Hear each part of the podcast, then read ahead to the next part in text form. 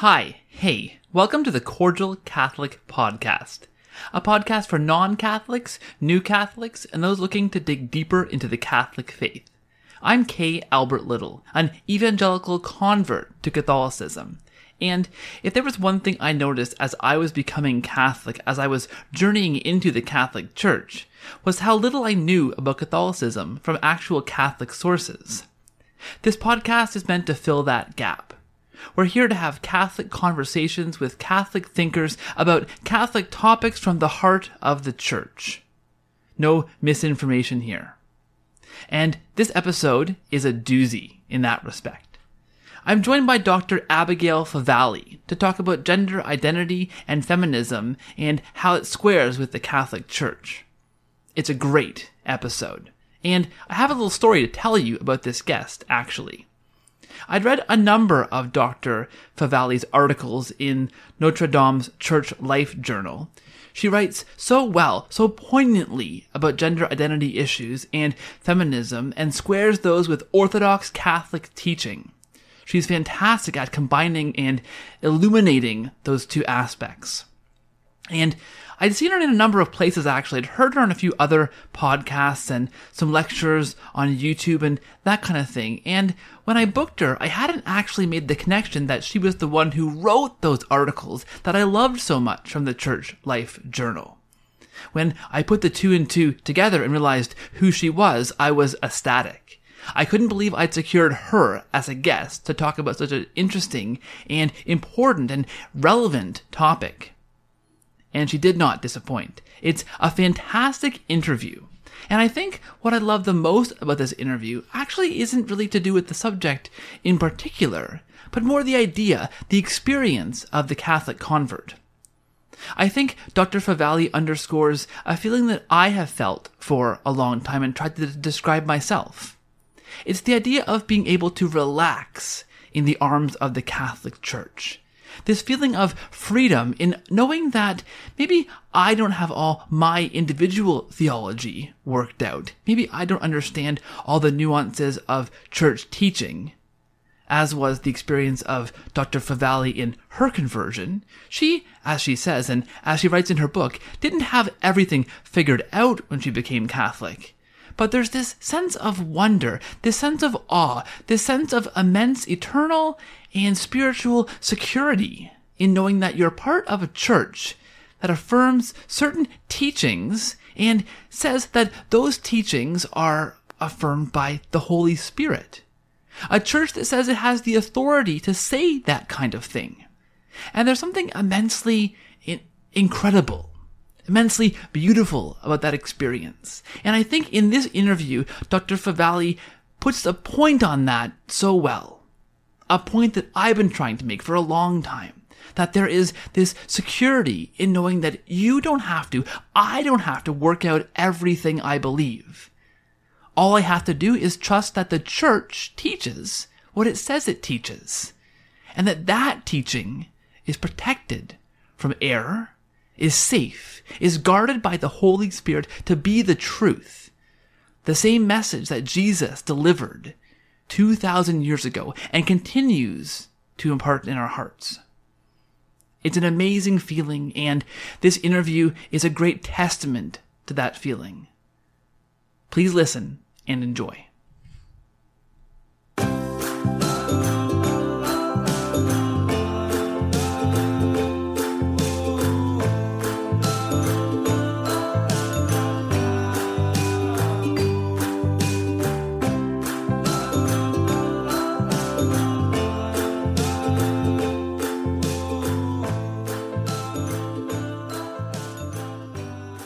Welcome back to the podcast. My guest today is Dr. Abigail Favale. She's a convert to the Catholic faith, the director of the William Penn Honors Program, studying the great books at George Fox University. She is a regular contributor to First Things magazine and the Church Life Journal, and the author of Into the Deep, an unlikely Catholic conversion.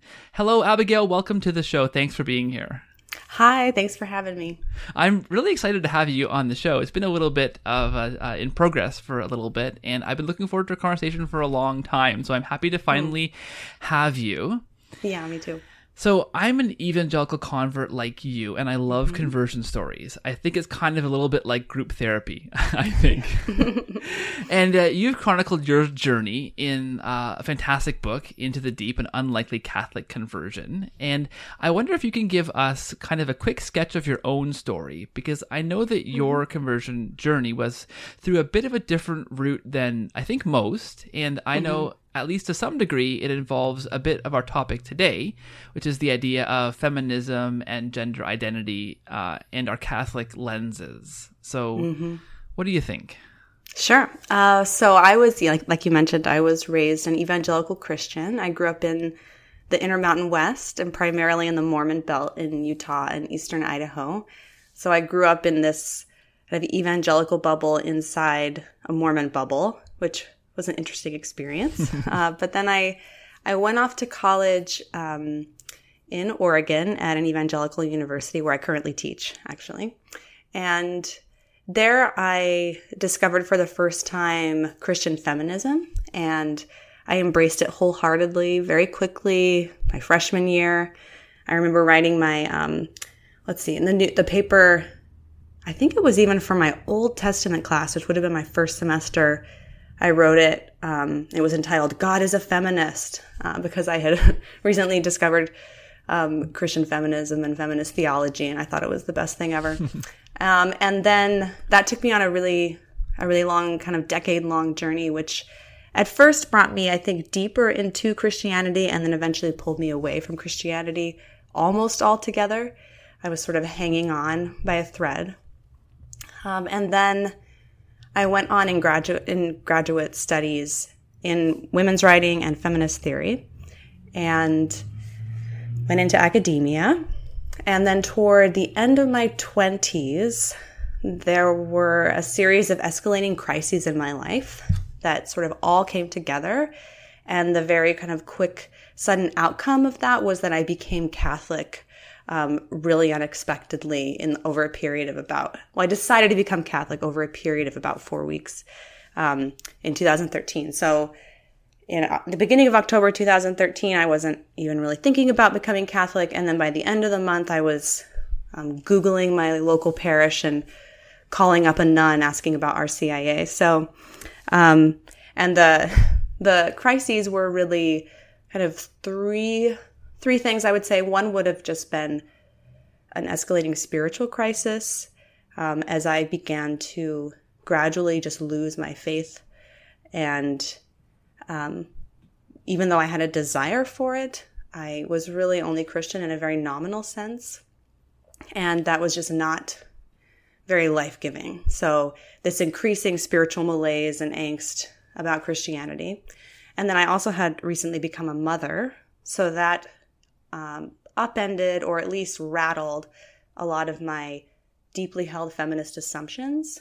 Um, and then those two things were beginning to create a kind of professional crisis where I thought, oh no, I've chosen the wrong vocation. Why am I teaching at a Christian school when I'm really barely a Christian, if I'm really honest? And uh, so all of those things sort of bubbled up into a perfect storm. And then in the midst of that, my defenses were down, and I can only really explain it through the work of grace. I became Catholic. That's so um, interesting. Um, so, well, I guess I should say I joined RCIA, right? And then I became Catholic the following spring. But what's interesting about my conversion story is that I I kind of leapt into the church sort of um, without thinking. Well, I mean, not without thinking, but I did it so quickly, almost out of desperation that once I became Catholic, that was the time when I really began to work through a lot of the intellectual problems I had with some Catholic teachings. And so that was when my worldview began to be completely turned inside out and changed into a Catholic worldview. So in some ways, the most intense part of my conversions happened, my conversion happened after I became Catholic. So most of the, the book, you mentioned my book, the majority of the book is spent on the the period of the first two years after I became Catholic, what I call the the conversion after my conversion. yeah, that's really an, an, interesting way to, I mean, convert. I think that's so fascinating because you hear most stories, and, and mine is one of those stories where it's a long process of discernment. Like, you know, I mean, mm-hmm 10 years prior to me becoming Catholic, I first had my first kind of Catholic encounter. And then from there, I was reading different things. And uh, so I think your journey is just so unique in the sense that you just dove in. And then from there, uh, kind of had to figure things out, had to work mm-hmm. through those different things. So you, you know, you're you're almost buying into the fact that yes, this church is what it says it is, this amazing, incredible, grace filled thing.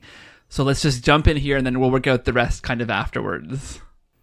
Yeah, that was it. I mean, I I can't say that I like highly recommend this method of conversion.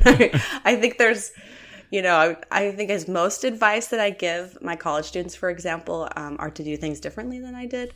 Um, so I think there's something to be said for the methodical process of discernment rather than the sort of sudden leap. But um, God knew that's probably the only way that I would go. And so I was on the fence and he just pushed me over. Yeah, you know that's that's interesting. I've talked to a few people lately on the podcast who've dealt with the history of the Reformation and uh, those kind of topics, and it just reminds me of of that in the sense that one of the big themes that I've been kind of unpacking, and not even on purpose, but just through coincidence and, and happenstance of the guests I've been booking back to back, has been this idea of, and this is, I think, also relevant for the church today, is working to reform the church from within the church rather than mm-hmm. from outside the church. So your community, your conversion story, in a sense, reminds me of you know you you joined the church first and then from within the church you figured out how okay well here's the theology the church gives me how can i make sense of this from mm-hmm. within you know not, rather than from without there's a kind of a funny mm-hmm. a funny connection there that i'm i'm piecing together yeah, yeah and i think uh, i think it's chesterton who writes about this about how the you know he describes i don't know in what work of his but he describes the catholic church as this you know this huge cavernous cathedral that from the outside looks like this dilapidated building, but you can only really understand what's inside by entering into it. And I think in my experience, that was very much true. Couldn't really understand and grasp the whole of the Catholic cosmos until I was already in there and, you know, hooked up to the sacraments. I think that was a huge part of it. I think just where I was spiritually, I don't think I could have done a a discernment without that grace. I needed the grace to to be able to begin to even field the questions I needed to ask in order to have an authentic conversion. Yeah, oh that's so interesting and I completely agree with you as a as a convert myself, you know, that idea of you I couldn't even imagine what the Catholic faith good and bad, the good outweighs the bad but I could I couldn't imagine uh, some of the things I discovered about Catholicism until I was on the inside already, right? Yes. So uh, yeah. it's it's pretty amazing. Mm-hmm. Yeah. So okay, I'm a bit embarrassed to admit this, but when I first got in touch with you to come on the podcast, I knew about your perspective on Catholic faith and feminism and gender, and I knew your book and some of your other writing and speaking, but I never connected you with the Church Life Journal. Mm-hmm. Um, and when it dawned on me who you were. I remember I rushed into in the room and said to my wife, "Oh, you never guess! I just realized who I have coming up on the on the podcast." because I, have shared your article before. I uh, I have a um, couple of friends who who've shared it on Facebook or Twitter or whatever, and I've mm-hmm. I've read your articles before, and they have come as an absolute huge breath of fresh air, and I've shared them to my non-Catholic Christian friends because um, these are huge topics, gender, mm-hmm. um, and and so when I realized that it was you that wrote those articles that I loved so much and had been sharing, when I put those pieces mm-hmm. together, mm-hmm. oh, I, I was very excited. I more excited than I was before to have you on the show. And I think one thing that you do so well that I loved, um, especially in some of those articles for the Church Life Journal, um, was that you you underscore the idea um, of a worldview or a lens of on the world. And I think this is missing in so much of the dialogue that mm-hmm. dialogue from both sides are coming from a particular worldview. Mm-hmm. And um, it's it's not that everyone who everyone believes this this certain thing or everyone doesn't believe this this certain thing, but people have their own worldviews. So mm. I wonder if you could unpack feminism and gender identity as a worldview and I wonder if we can juxtapose that to the Catholic worldview as these mm-hmm. two different ways of looking at the world. Does that make sense? Sure, yeah. um, So I first, my first instinct is to maybe draw a distinction between feminism and what you call gender identity. Um, because I think increasingly they've become sort of one thing or they've become kind of meshed together, at least in terms of, you know, mainstream feminism embracing, for example, um, gender fluidity and the transgender movement. Uh, but when I was in graduate school for feminist studies, that was not yet the case. So the the transgender movement was certainly there, but it was still very much on the fringes, and there was a lot of skepticism, um, which I shared with my very secular feminist colleagues towards um, this sort of transgender ideology because it seemed to quickly kind of erase the the identity of women, or to basically say that kind of any man can sort of step into that identity through kind of claiming it or saying that he identifies with it. And um, now there isn't that kind of skepticism, right? It's sort of been embraced wholeheartedly and become one big weird package. Uh, but that wasn't always the case, and I think that's a very kind of recent phenomenon. But uh, feminism is is hard to characterize in a way because there are so many different kinds of feminisms. And when you're a feminist apologist, you can use that to your advantage because you can say, oh, well, well, that kind of feminism isn't the real feminism or isn't a good kind of feminism, but you need to be talking about this kind of feminism, right? Sort of like the, the no true Scotsman um, fallacy. um, and I've, I've had my work critiqued a little bit. You know, I guess I've gotten some emails that are, um, you know, very cordial, but from, from some feminists who have said, you know, I like what you're saying, but I don't think, I think you should say most feminisms instead of feminism because there are so many. And, I think that's true and I, that's a valid point, but at the same time, I think it is possible to speak about particularly mainstream feminism as a co, you know, kind of a, a clear ideology to which you can respond, right? Um, so I would say feminism as an ideology is very much centered on the value of autonomy. That's probably its central value. And it is very much concerned with equality between men and women um, and what equality actually looks like can vary between different kinds of feminism. Uh, but feminism is very much concerned with power dynamics between men and women. And that tends to be kind of the most important sort of filter through which one reads reality. Kind of almost everything becomes about the power dynamics between men and women. Mm-hmm. And the, the underlying belief that women are always in some way in the disempowered position. Um, so, you know, feminism is kind of says men and women are equal, and then also asserts that there's some big barriers in society that are undermining that equality. And what I've come to realize is that that kind of creates a an almost self fulfilling prophecy, or at least a um, it perpetuates feminism because that filter never really changes. It never really sort of updates um, in accord with reality, no matter how many, you know, steps toward progress are made in society, it's always still patriarchal. Women are always still oppressed in almost kind of every situation. And so, what that has looked like in 21st century America, where the vast majority of women are not oppressed as a class, I would say, what that has tended to look like is that oppression now becomes um, defined by smaller and more minor infractions like microaggressions, hmm. right? Mm. So where you used to see oppression as say like the denial of women the vote. Now oppression is manifest when you know a man spreads his legs on the subway and takes up too much room or when he interrupts you in a meeting or when he you know mansplains to you about something you already understand um, so these very kind of minor social interactions mm-hmm. which sure they might be annoying um, they become amplified to the level of oppression. Because I think feminism, feminism as an ideology, all ideologies tend toward totalization. So feminism is an ideology that is totalizing. So everything is sort of read through that. Um, and uh, so that's that's one way I would define feminism. And now, when you loop when you loop in gender identity, I would say kind of at the level of worldview. Um, and I don't think that like you mentioned, the uh, the feminist worldview is like clearly and consciously articulated in feminist texts. It's just sort of taken for granted. Uh, whereas I think that's not as true with Catholics, but I think that's probably because in Catholicism, having a worldview matters because it's coherent and it's clear and you can articulate it.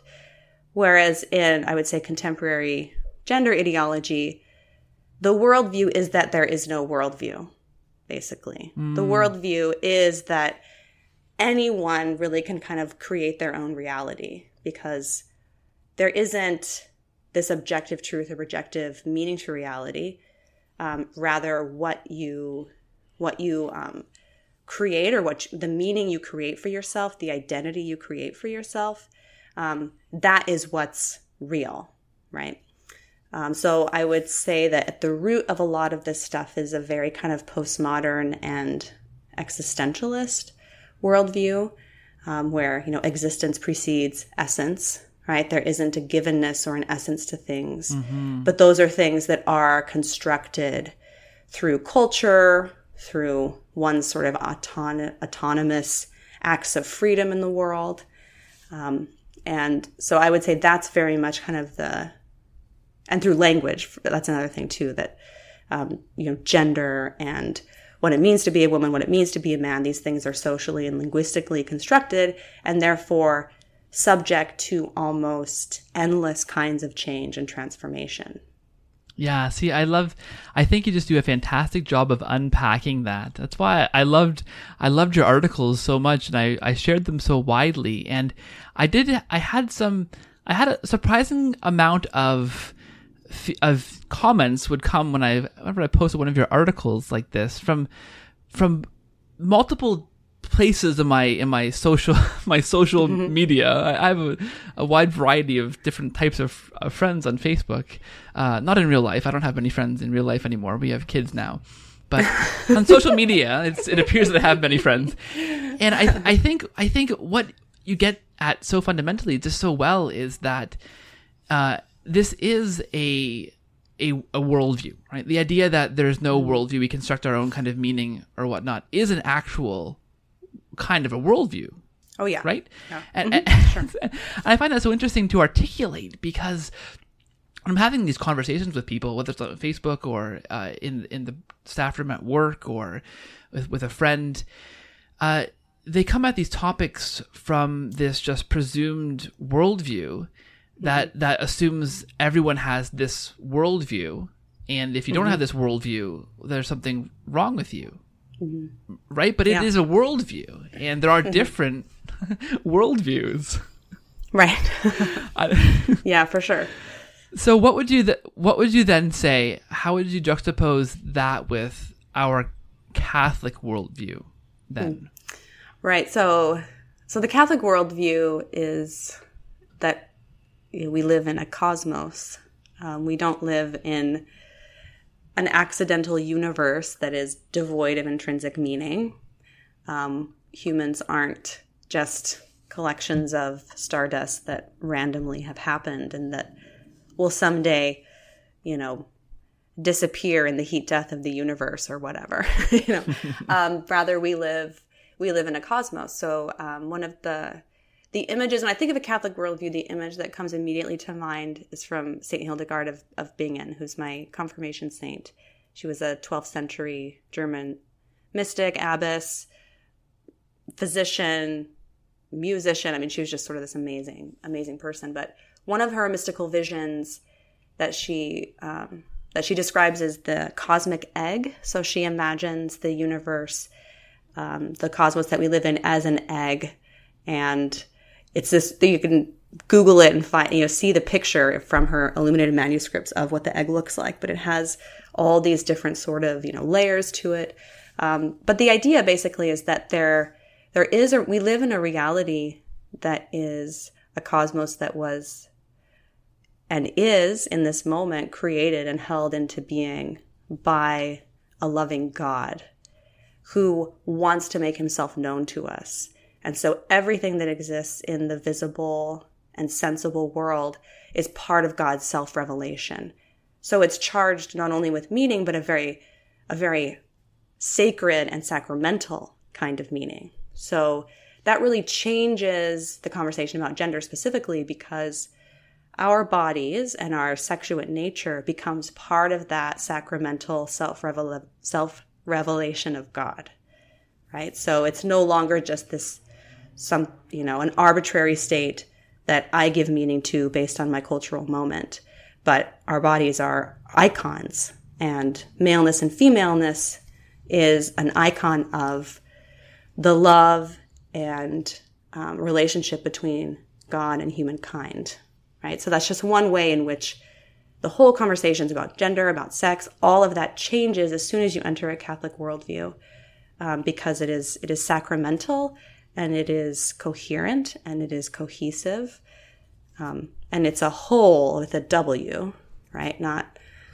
not a whole with an H, which would be more like the sort of absence of meaning kind of worldview or not absence of meaning, but meaning that is solely created or generated by human beings rather than something we discover because it is given to us by God. Hmm, that's so well put. I really love that image. And that to me, I mean, this isn't necessarily in the wheelhouse of this conversation, but that immediately makes me think of the the abortion debate.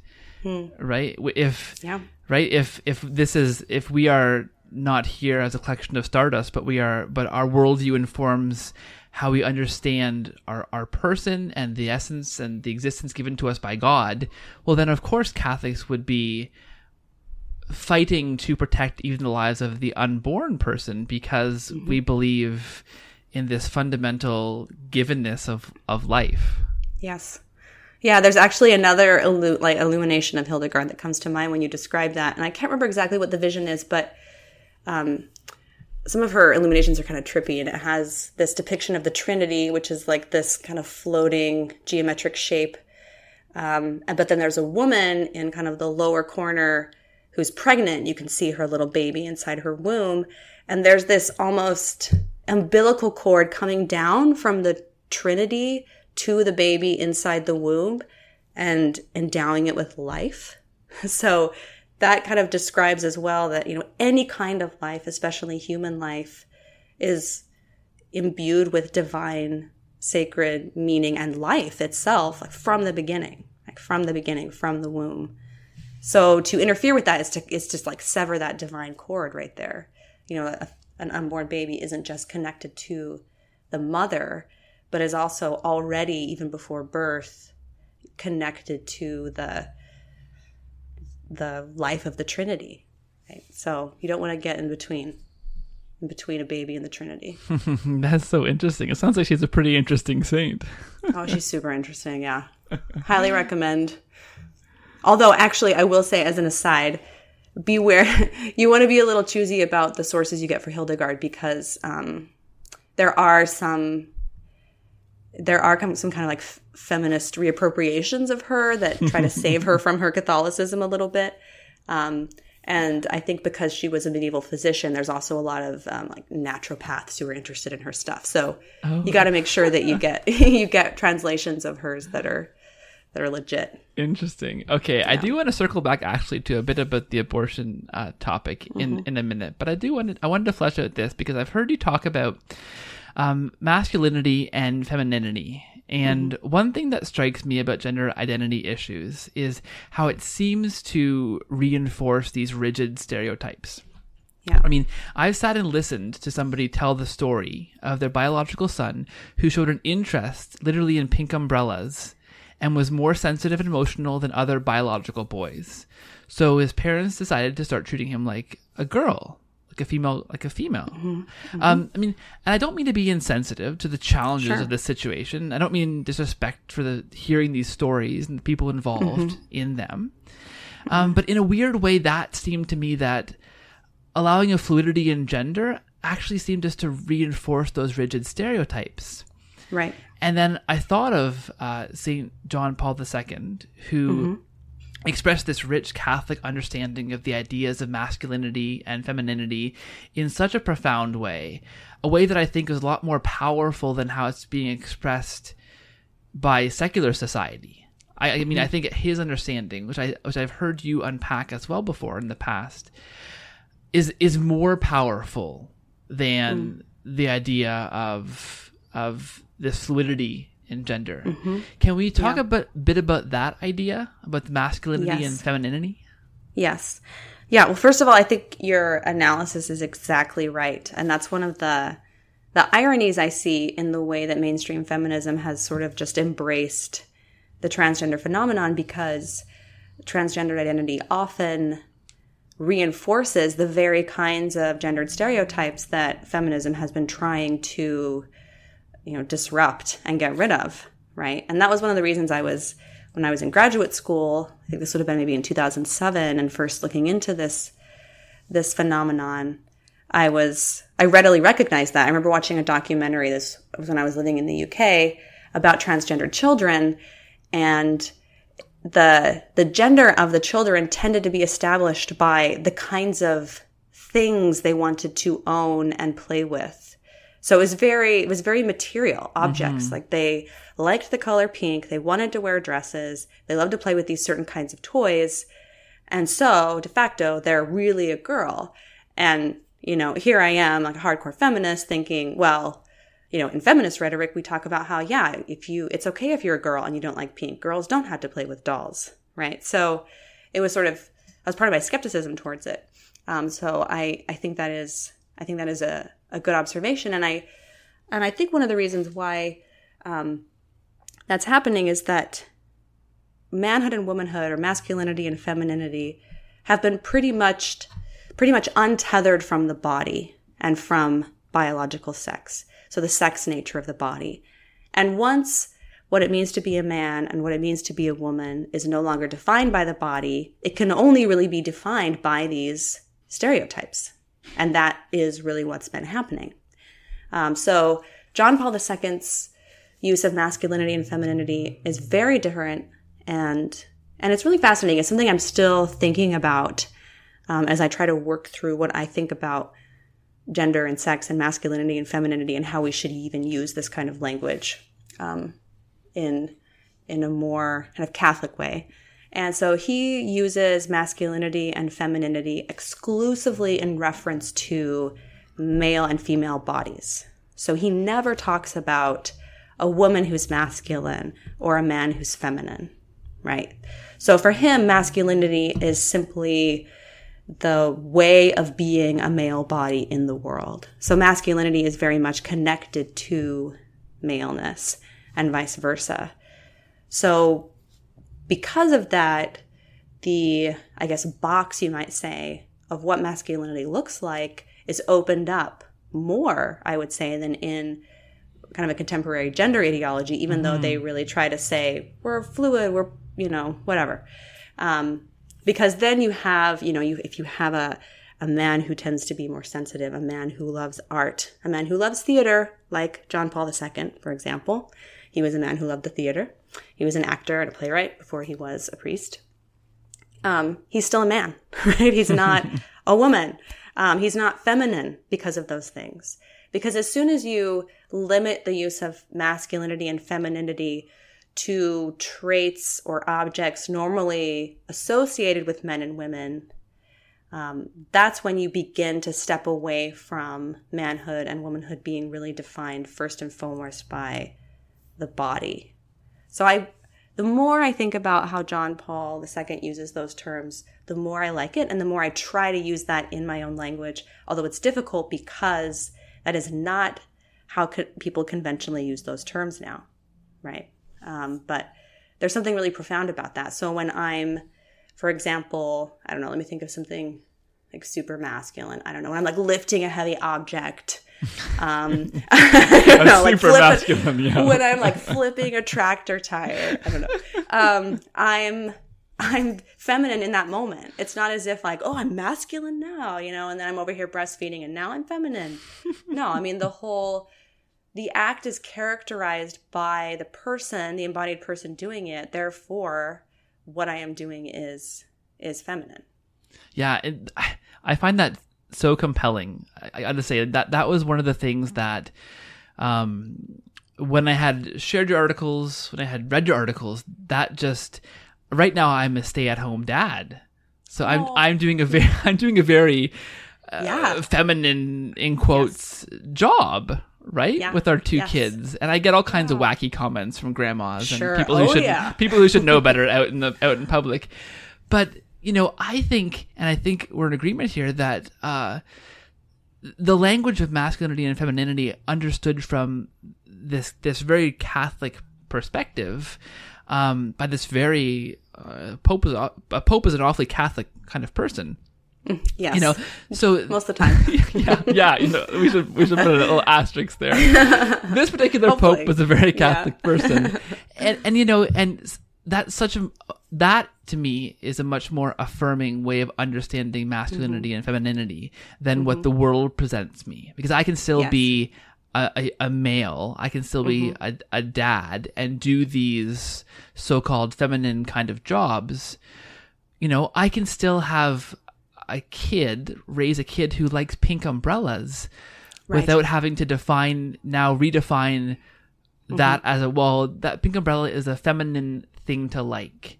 So Right. this this boy must be more female than male. No, he's just a Right. boy who, who likes Right. pink umbrellas. I mean Right, exactly. Yeah. My husband's a stay at home dad. So we have a, you know, we have kind of unconventional in that way sort of um, situation where I'm the female breadwinner and, you know, he's the, so I know exactly what you're talking about, right? Um, and I think that shaped some of my thinking in this way because, you know, Michael does um, like all of our cooking. I'm a terrible, terrible cook and he's wonderful. He's just, he's great in the kitchen. Like he knows what's up. And it's not as if he's suddenly like feminine when he's cooking us dinner. Like, no, he's a man cooking dinner, you know? um, an idea I've been toying around with that I, I, I want to develop more is almost that masculinity and femininity have to be talked about, or they must be almost represented as icons rather than spoken about in kind of definitions. Like I think about um, the the kind of typical, let me statues of Mary and Joseph, for example. So you have Mary, who's you know usually holding the infant Jesus, you know, and then you have statues of Saint Joseph, and he's often holding the infant Jesus as well. So both of those depict um, people that are nurturing and loving and faithful, but yet one is doing this as a display of masculinity and one is doing this as a display of femininity. So when I think about masculinity and femininity, I tend to think about Mary and Joseph and almost with a picture in my mind rather than this kind of list, this like laundry list of traits. Right. So that's an idea that I'm thinking about, but yeah, that is such a compelling representation. I, you're absolutely right. We do, you know, we do see what a great picture. We do see both Joseph and Mary holding the infant Jesus. That's a, Right. That is Right. such a that is such a powerful reframing of that idea. Oh, I love that. yeah. So I, tried once to comment about the abortion debate on Facebook, and it, didn't go well. Really? That's, so, surpri- that's so shocking to me. surprisingly. so I literally, like, I literally sat around for an hour trying really hard to craft the most philosophically succinct statement that I could mm-hmm. to try and express what I thought was a major cause of confusion. And it's the idea that pro-life people wanted to trample over women's bodily autonomy.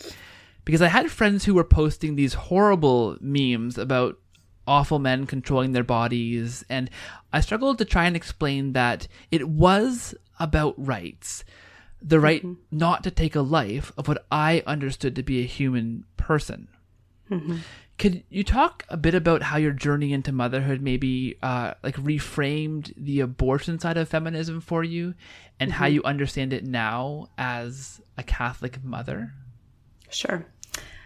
So when I became a mother, well, first of all, when I became pregnant for the first time, I was super sick with my first pregnancy. Um, just couldn't even really sit up for weeks without vomiting. It was really horrible. Um, so at first, it kind of added fuel to the fire of my kind of pro-choice feminism, you know, and I was thinking, oh, like no woman should have this forced upon her, right?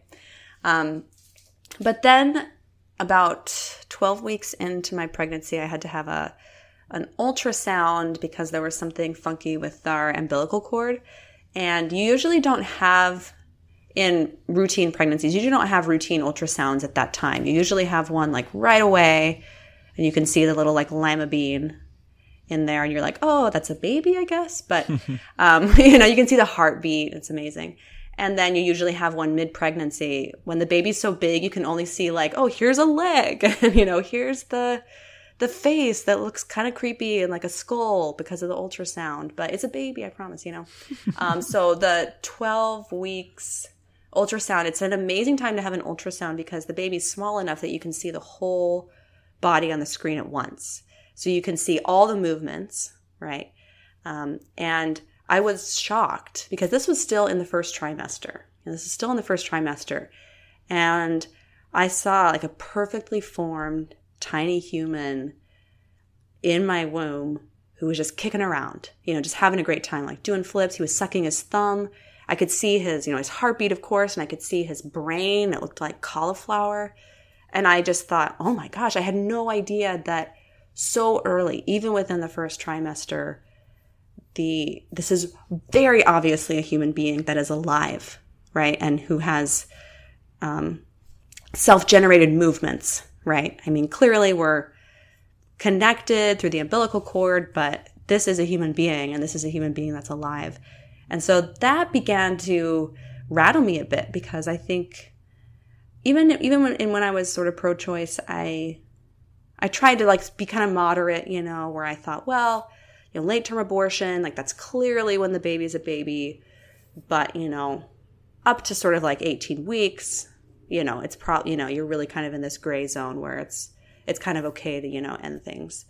So that really that really changed things for me, I think. And after that experience, uh, when I, at the time, I was much more active on social media than I am now. And um, I began to have a different emotional reaction to the sort of Twitter feminists or whatever, like shout your abortion or I'm so glad I had an abortion and oh shoot, I I feel so left out because I haven't had an abortion, you know. So this kind of really flippant attitude towards something like that suddenly just you know, seemed super something wrong with that. You know, mm-hmm. it just kind of made, left me cold, and I thought, okay, there's something wrong here.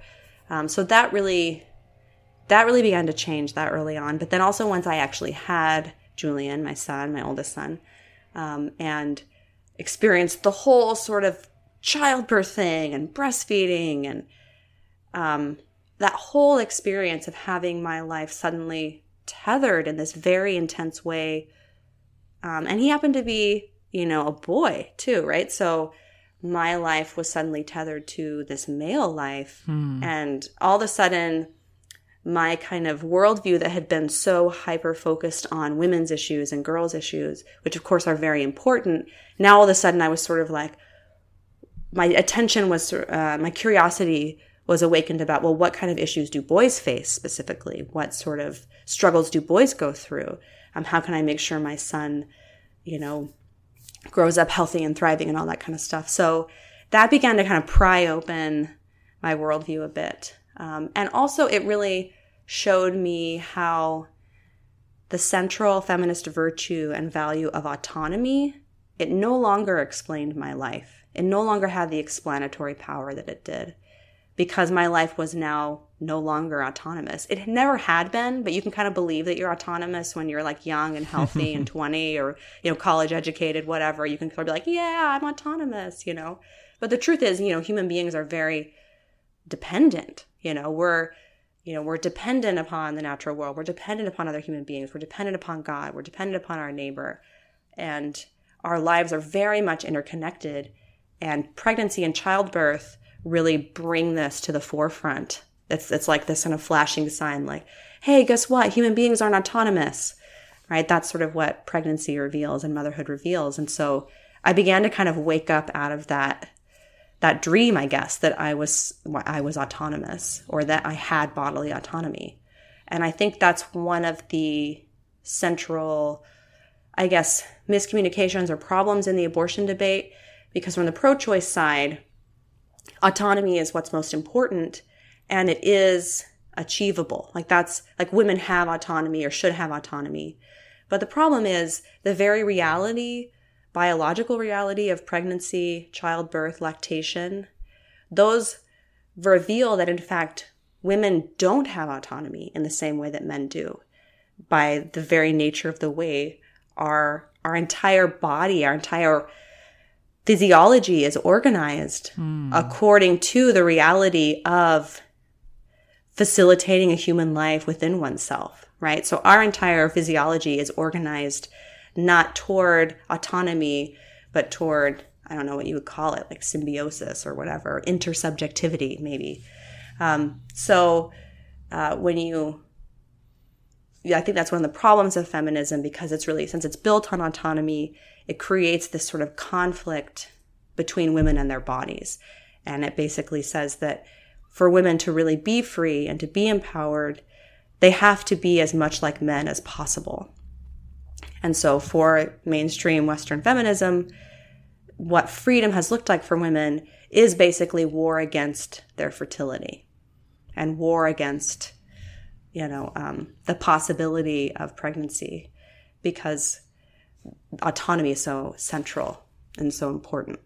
Yeah, and this is what I actually wanted to, to to roll into here because you you write so profoundly of the idea of say contraception in all of this. The idea that uh, women want to be able to or I guess the feminist movement certain parts of feminism want to prevent pregnancy.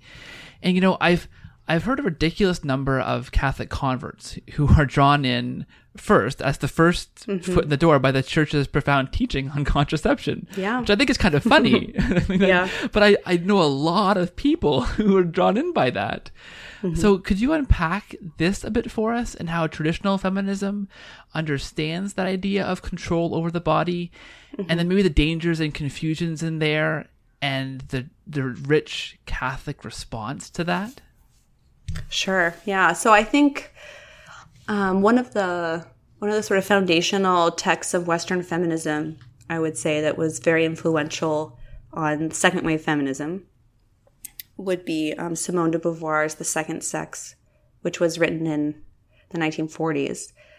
Um, and in it, she describes how women, by our biological nature, are we're enslaved to the species in a way that men aren't. She, you know, she talks about the very things I was just talking about, but in a very negative way. Um, that women, because so Simone de Beauvoir was working very much within an existentialist framework where what freedom looks like is to transcend the kind of factual reality of your existence as much as possible through projects, through things you create, right? And so because you know, so for women, motherhood and pregnancy and those things are so all consuming and they limit women's freedom in an existentialist sense. Um, that the best thing women can do would be to live in a socialist utopia where they have you know, free access to abortion um, and contraception, so they're able to finally free themselves from these things that enslave them. Um, so I think you can look at some of the seeds of the ideas that are still very much alive in in feminism from that text. Um, because feminism, even though as a feminist, I never would have said this, I would have said, no, no, no, of course. Like, if you're a feminist, you can be a mother, you know, that can, if that's your choice, that's great. You know, it, it was basically about choices. Like, as long as you choose freely what you choose, that's fine.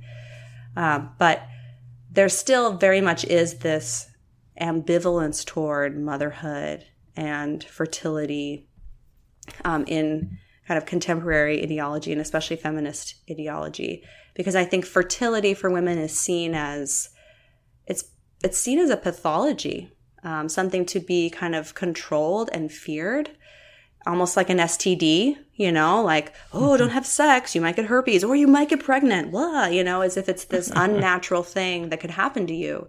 That you know, yeah, you're you're 16, like get on the pill. You know, that's your sort of happy freedom pill that you take every morning to make sure that you can be empowered. Um, so I, and I would have said that, you know, as a feminist, I, you know, I said things like, you know, contraception is the linchpin of a woman's freedom, you know, and that's what I believed. You know, I, I, I really thought that. Um, I was never quite so convicted about abortion. I think I always had a little bit of ambivalence down deep about abortion, but not contraception. I was like, oh yeah, gung ho about it for sure. Um, but I think ironically, what you know, contraception is just part of this wider phenomenon that, you know, women need to kind of wage war, or go into battle with their own physiology in order to achieve this empowered and free ideal, which is really based much more on um, a male male biology, kind of an idealized vision of what it means to be a man, where you can have, you know, sex until your eyes pop out and you'll never get pregnant, right? Like that's sort of the expectation that, well, women should be this way too, and then they'll finally be free, then we can finally have equality, right? So women's fertility and fecundity and the potential for this sort of intersubjective relation is a threat to that. And so it has to be sort of tightly controlled. Yeah, it's really it's really interesting. It's the it's making the the you said earlier making a woman more like a man in that sense, mm-hmm. right? Yeah. Yeah. Rather than and I think I think you've unpacked this this phenomenally, the idea that those things that make uh, a woman's body uh, d- designed to be depended on by something else, by another living mm-hmm. being. Like that's there's a richness in there that um, we're missing out on if we just treat men and women as the same thing and try and make them physiologically the same. Right. Right. Yeah, for sure. Not only that, but I I mean I think that I you know I think this really highlights, you know, going back to the question of worldview, the stark difference between a feminist worldview where sort of the objective is, you know, freedom in this kind of existentialist sense, like you know, freedom, equality, power, autonomy. Um, whereas in the Catholic view, the, the goal of life is self gift. The goal of life is to give of oneself. It's actually to give up power, right? Um, so that's also the relationship with power, I think, is a key way in which Christianity and feminism really cut and kind of cut against each other in I think, irreconcilable ways. You know, I, I find it interesting just how many people are drawn in by the, the Catholic worldview on things like contraception. Have you done anything in your writing or research to kind of unpack the the draw of that idea? Like what is pulling people in? Um, mm-hmm. What makes that so compelling? I think that's a good question, and I can only speculate because I haven't done a lot of like research. Um, but one thing I would think about is, first of all, for a worldview that is skeptical about contraception, Catholicism is the only game in town. You know, like it's the lone holdout mm, yeah. on this issue. So I, for anyone who, for whatever reason, becomes ambivalent about contraception, you know, that then Catholicism becomes almost the kind of only real alternative or offers the only real alternative. It offers the only real kind of ro- robust explanations for why that might be. Um, so I think that's part of it. But, you know, I, there is research that's coming out about certainly effects of on the birth control pill, um, negative effects of the birth control pill. There was a recent study about how birth control pill leads to depression in women. Um, certainly, it's long been known that it has um, carcin. You know, it can lead to estrogen-dependent breast cancer. Um, it's bad for the environment. You know, weird things are happening to fish. Mm. Um, there's so there are all kinds of there's all kinds of little kind of ways of fallout from the birth control pill. There, I've read some interesting things about how it actually kind of changes subtly dynamics between men and women because um, some of the kind of subtle cues and sort of mating rituals between men and women depend on the kind of neurochemical things that are happening when a woman is fertile, right? And then, um, you know, or like even for like for one example, being on the pill can just totally devastate your libido, which is sort of ironic if you're, you know, getting on it in order to be able to have sex without having a baby. But then you get on it and you're like, yeah, who wants to have sex anyway? You know. So um, I think there there are a lot of ways in which um, uh, one can kind of find um, birth control less than satisfying. I know some women who use NFP just because being on the pill makes them, you know, gives them very unstable moods, makes gives them depression, anxiety, all kinds of stuff. So you know, they just and there's there's a movement as well just toward like everything being natural, right? So um, natural family planning or fertility awareness methods, those fit in quite neatly with people who, you know, want to eat healthy, want to reduce the sort of artificial synthetic hormones they're pumping into their bodies, right? Um, so I think there's a lot of reasons to be ambivalent about about birth control. Um, and yeah, once you become ambivalent, especially if you're a Christian, you know, then if you're if you're a Christian, you're already sort of open to the basic narrative of the Christian worldview. Then once you really hear a compelling theology about why contraception is not good, um, it's very compelling. I think it's it's hard to to unhear that. Yeah, I think that I I love how you frame frame that as the Catholic Church kind of being the only game in town, right? That's Yeah. and, Yeah. and you're right. And a lot of these people that I that I'm thinking of would have been Christian and then yeah became became skeptical of contraception and looking at different I I I could think of a few stories of people who had gone to like an NFP natural a natural family planning say workshop that happened to be at a Catholic church and that was their first draw into the wider Yeah. Catholic mm-hmm. worldview because it was the only game in town offering this alternative Right. narrative about the human body and and contraception. right yeah and i live and work in a in a more of a protestant context. And you know i know you know quite a few protestants who who use nfp um, and who are who are interested in it. You know i, I teach college students and you know i've had st- some of my female college students come and ask me about it because they're interested you know and um, so yeah i mean it's a it's a pretty cool thing. And, you know it kind of drives me crazy when i hear you know and it's usually not to be not to paint with a broad brush but it's usually like middle-aged white men who are like oh i hate that you know the catholic church is so mean to women doesn't let them have contraception. Um, and it drives me crazy because you know i'm like you know what? I am so grateful for this because this is the first this is you know the first sort of worldview that has given permission to me to embrace my fertility and to not actually be at war with my own body but to see who I am and how I'm designed as good. So I, you know, I've, I've, I've, I'm lucky in the sense that I've, I know what the other side of the fence looks like, right? Like I've been, I've been in contraceptive promiscuous relationships. I've been in a contraceptive marriage situation. And now I've been in a NFP marriage situation. And I've never looked back. I've never looked wistfully back over my shoulder thinking, oh, if only I could be on the pill again. Never. You know, so, and I'm grateful for that because I do have some friends who've always been Catholic and who've always done NFP thinking, oh, the, the pill must be great. And I'm like, yeah, you know, it comes with its own baggage. It's not actually that great. This is so much better because, um, which doesn't mean it's easy, you know, it's hard. It can be very difficult. Um, but in terms of my own sense of dignity and self-respect, it it has endowed me with that in a way that nothing else has. So Yeah, and you put I'm very grateful. Yeah. You, you put that so well, and that makes me think of a, a bit earlier in our conversation, just talking about the ideas of masculine and feminine. I mean, to me, so much in the Catholic worldview around these sexual identity questions, around questions of masculine and feminine, around contraception and control of our bodies. It, it, to me, it often is so much more freeing than the secular narrative, or even the narrative that I mm-hmm. had as an evangelical Christian. The, Ca- the Catholic and it's kind of funny because it, it seems more restrictive. It seems more rules based when you look at it from the mm-hmm. outside. Outside that cathedral, Catholicism seems like this rules based, really judgy kind of. we want to ruin your marriage and your and your. I I don't want to say sex life, but I, I just did.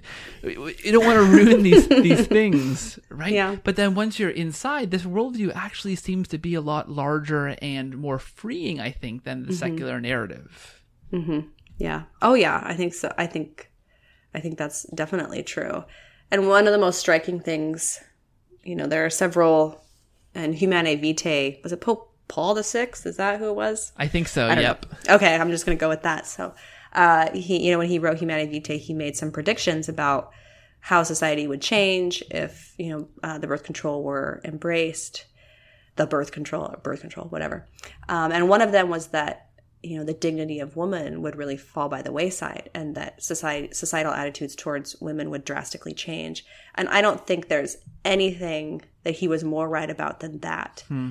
um, when you just i mean even if you just think of how like the depiction of women in movies and music and advertising you know kind of now compared to say the the 60s or the 50s or whatever it's so radically different. You know, the sexualization and objectification of women has just been cranked up since um, since the uh, since the embrace of birth control, and the pornification of society um, has really become.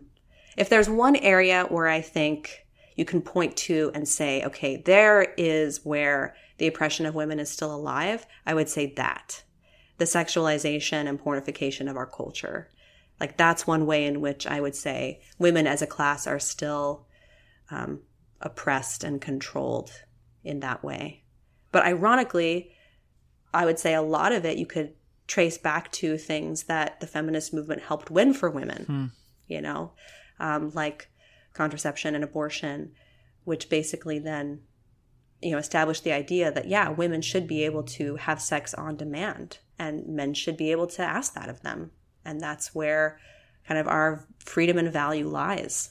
So, Yeah, I have uh, sister Helena Burns coming up on the podcast, and she's Oh, big on she's big on theology of the body and Humanae Yes. vitae, and she talks about how you know contraception is the thing which just launched all of the sexualization of women in, in TV and music and movies and the whole pornographic, Mm-hmm. you know, she that's that's what she bases this on, right? This is what began all that th- all that Yeah. stuff. And I think for me, I mean, I mean, Humanae Vitae is like my go-to evangelical tool these days for my my Mm-hmm. non-Catholic Christian friends. I'm like, well, if you're unsure what the Catholic Church, look what look what they wrote back, you know, back Mm-hmm. here, and how true this has become. Like this is what our worldview said, and you can see how succinct it is, and how you know what it's, it's it was pretty prophetic.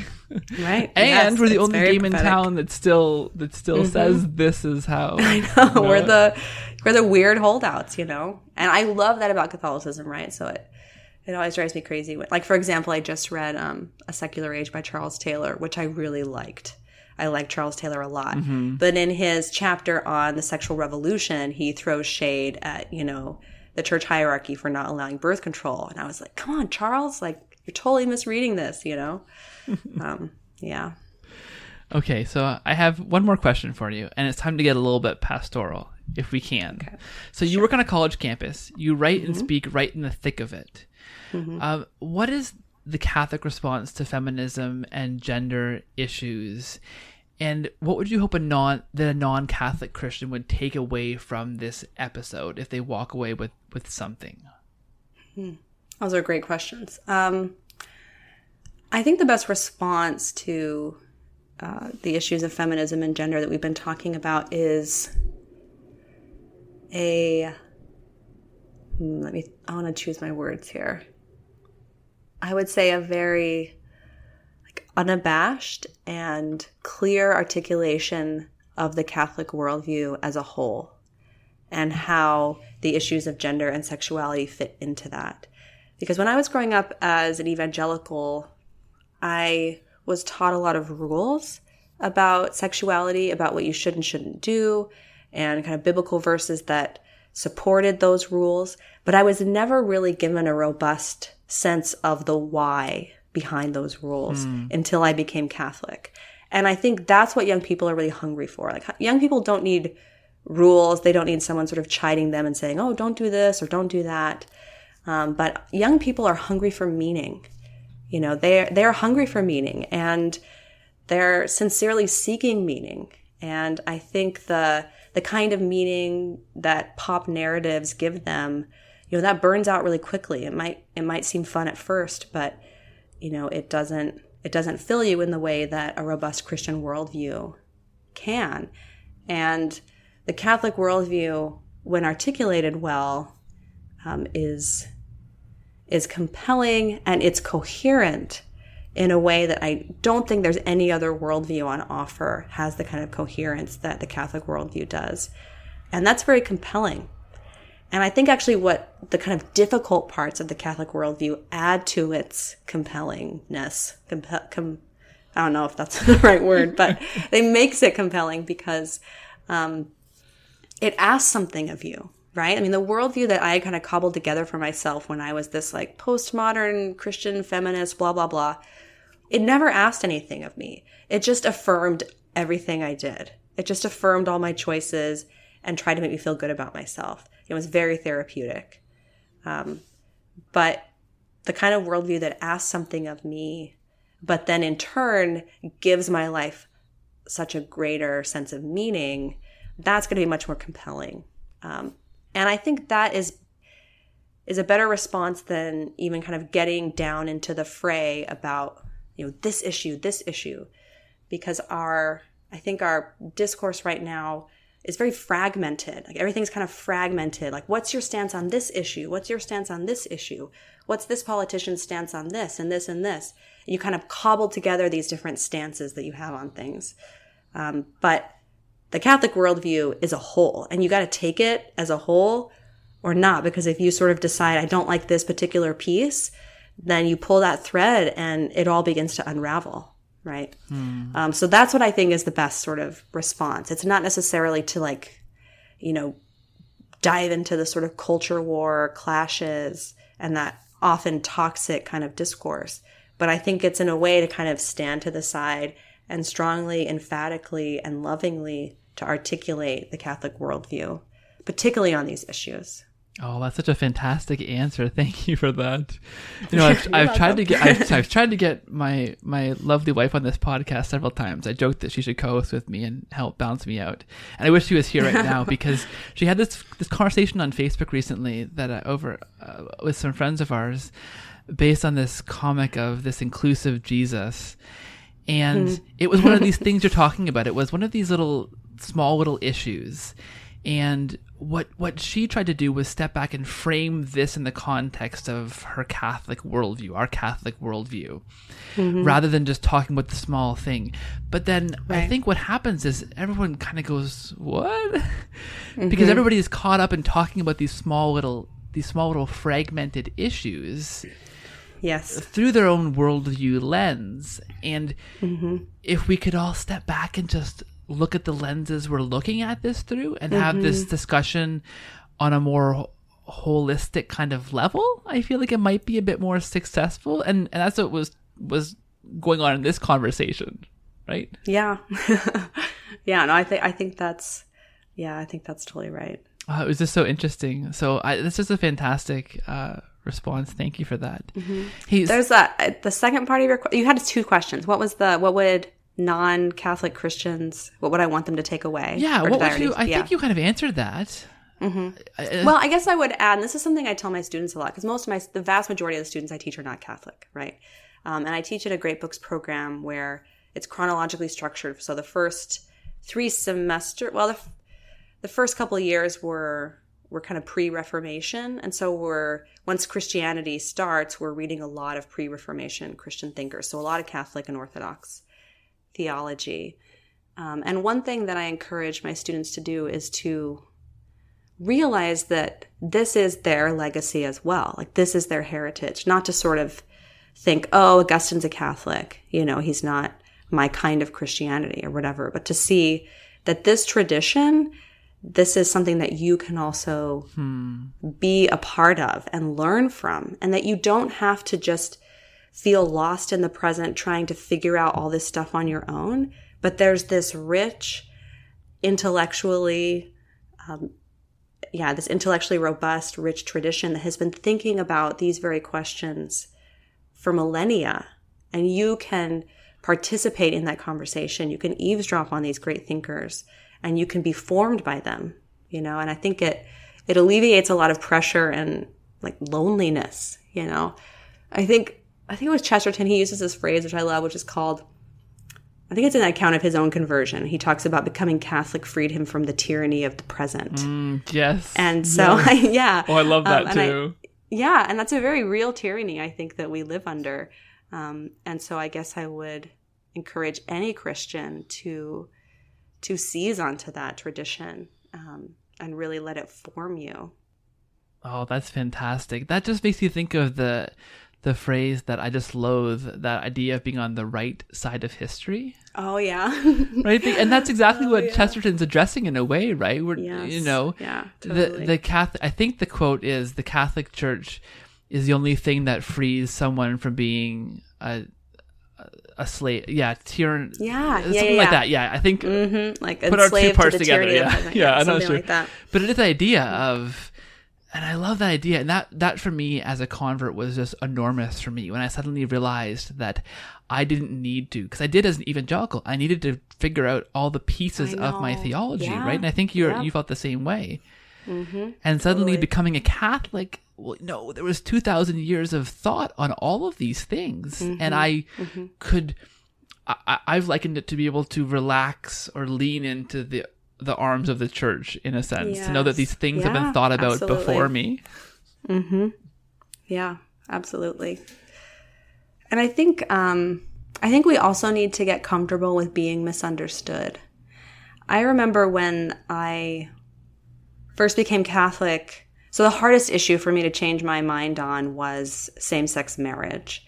Um, by far, oh, that was grueling, man. That was very, very sort of tumultuous kind of internal transformation, um, which I write about in my book if you want to know more. um, but uh, so that was really difficult. And I remember thinking, like, because this was happening right when the Supreme Court decision came down, right when the o- o- Obergefell or whatever decision came down. And I was like, oh, this is the worst time to become Catholic, you know, for.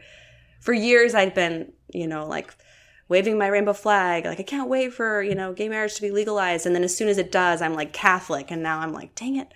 Um, so I I remember thinking like this is the worst time to become Catholic, and and then I sort of realized like that no, there's there's never a great time to become Catholic because the Catholic Church will always be at odds on some point with the broader culture, and that's good, right? So there's always this part of conversion that's going to have to be painful and where you're going to have to sacrifice some sacred cows because if you've been shaped by the popular culture and then you become Catholic, there's going that's going to be a painful transition because there's going to be you're going to have to take upon yourself some beliefs and opinions that are anathema from the kind of broader secular worldview.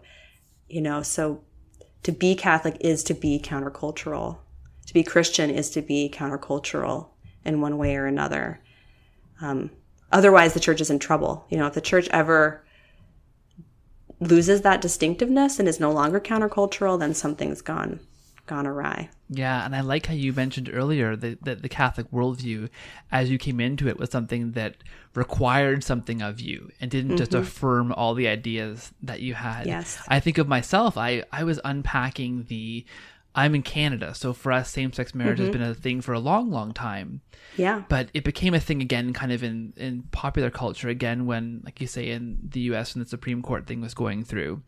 And I remember sitting with really good, devout Christian evangelical friends with a pile of books in front of us of all different sides of the argument, trying to figure out which one made the most sense and was the most compelling and, and most, in quotes, biblical. And like it's it was this crazy kind of um somebody recently said I can't remember where I heard it, but the idea that becoming Catholic means you no longer have to be the Pope anymore. you can give up being the. Pope, right? And it was just this freeing thing where suddenly, as Mm-hmm. you become Catholic, well, you know, the church has this worked out. I mean, you have to Right. decide to submit to that what the church is is teaching on this and accept that Mm-hmm. as being what is is right and true. But Mm-hmm. it but it allows you to not have to pour over all of these texts and figure out which theology makes the most sense. Right.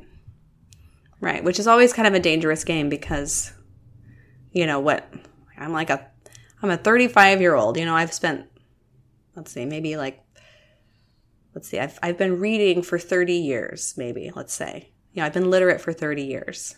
And, you know, the expectation that I'm going to be able to kind of come in and figure out the best sort of stance or course of action based on my very limited experience and my own kind of blind spots and biases and to be able to do that kind of on my own.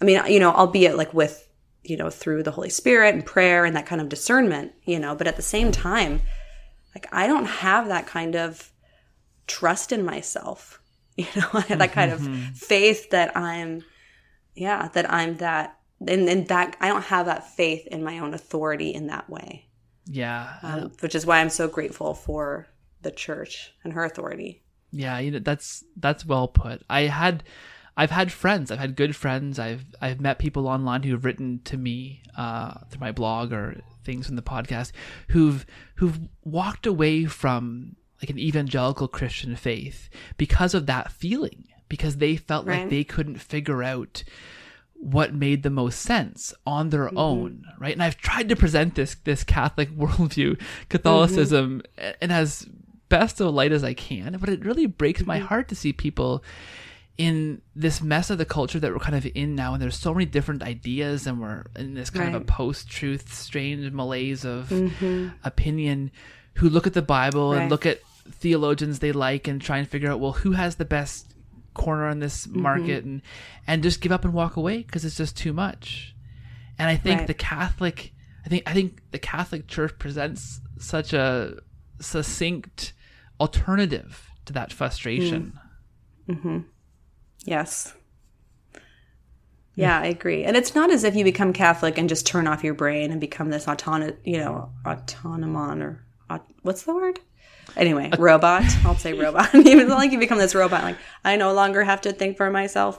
Um, but the nice thing is, I can choose to delve into what I want to choose on. I can I can do a deep dive into, you know, the church's view of marriage or theology of the body if I want to. I mean, there's a lot of stuff that I haven't looked into as a Catholic. Like, let's say, for example, the um, the kind of stance on war the church has or whatever. You know, I I haven't really read much about that. Like, I know what it is. I know it's in the Catechism, but because I've taken my most difficult questions to the church and come away sort of transformed by her wisdom, I'm now willing to cede these other things and say, okay, like at some point, I'll probably want to look into this too and understand it better and have my own thinking transformed. But for the meantime, I'm content to trust the church and let her hold that for me, you know. And then if there's a point when I want my sort of intellect formed in that way, you know, I can do that. But there also isn't this pressure to sort of have everything figured out, you know, to kind of write my own catechism Yeah. Oh, that's so well put. hey, thanks so much for joining me on the yeah, podcast. this has been fun. This has been fantastic. Where can people find out more about you, what you're doing, what you're writing? You have a book.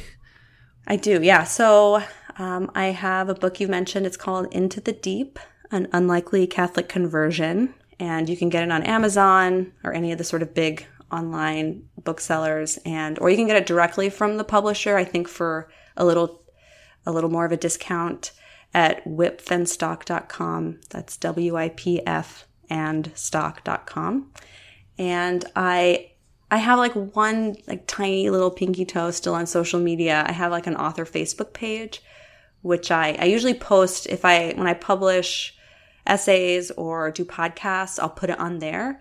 So for for folks who've wanted to kind of follow my work that's a way to sort of check in and see if there's anything new. Um, otherwise i'm available by email. I don't really do i don't really do social media much but um, i i still write for church life fairly regularly and um, other places here and there.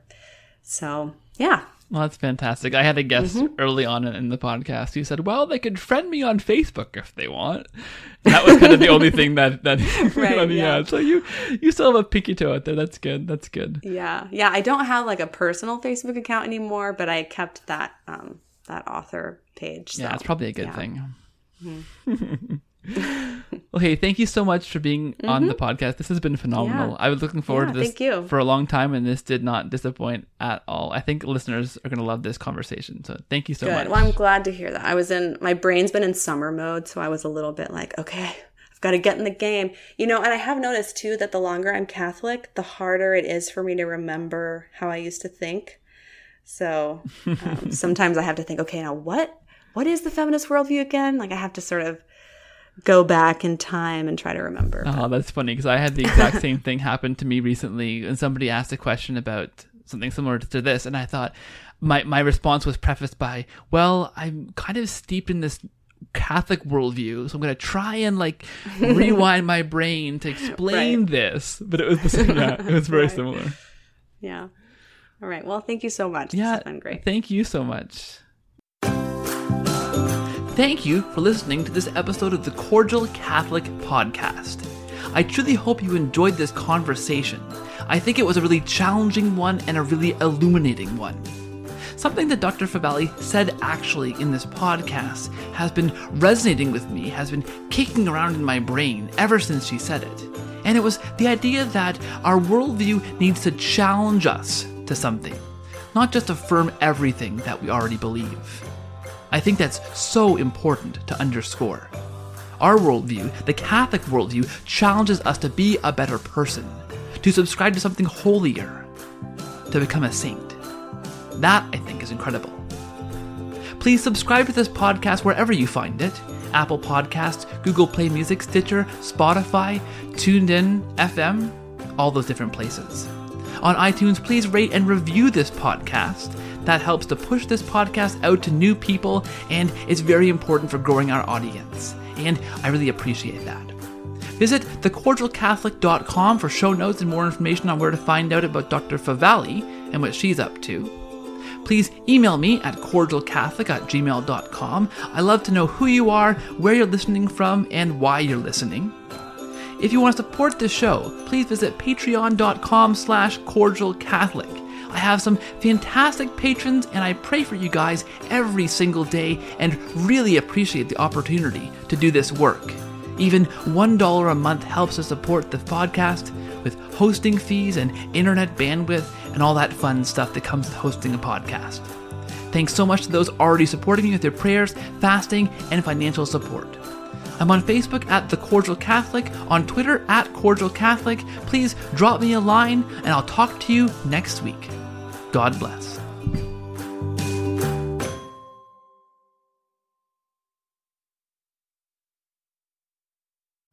This show is brought to you in a special way by our co-producer patrons over at patreon.com slash cordial Catholic. A special thanks to Ellie and Tom, Kelvin and Susan, Stephen, Susanne and Victor, Phil, Noah, Nicole, Michelle, Jordan, Jon, James, Gina, and Eyram for your special support at the co-producer tier and making this thing possible. You guys are fantastic. God bless and thanks for your support.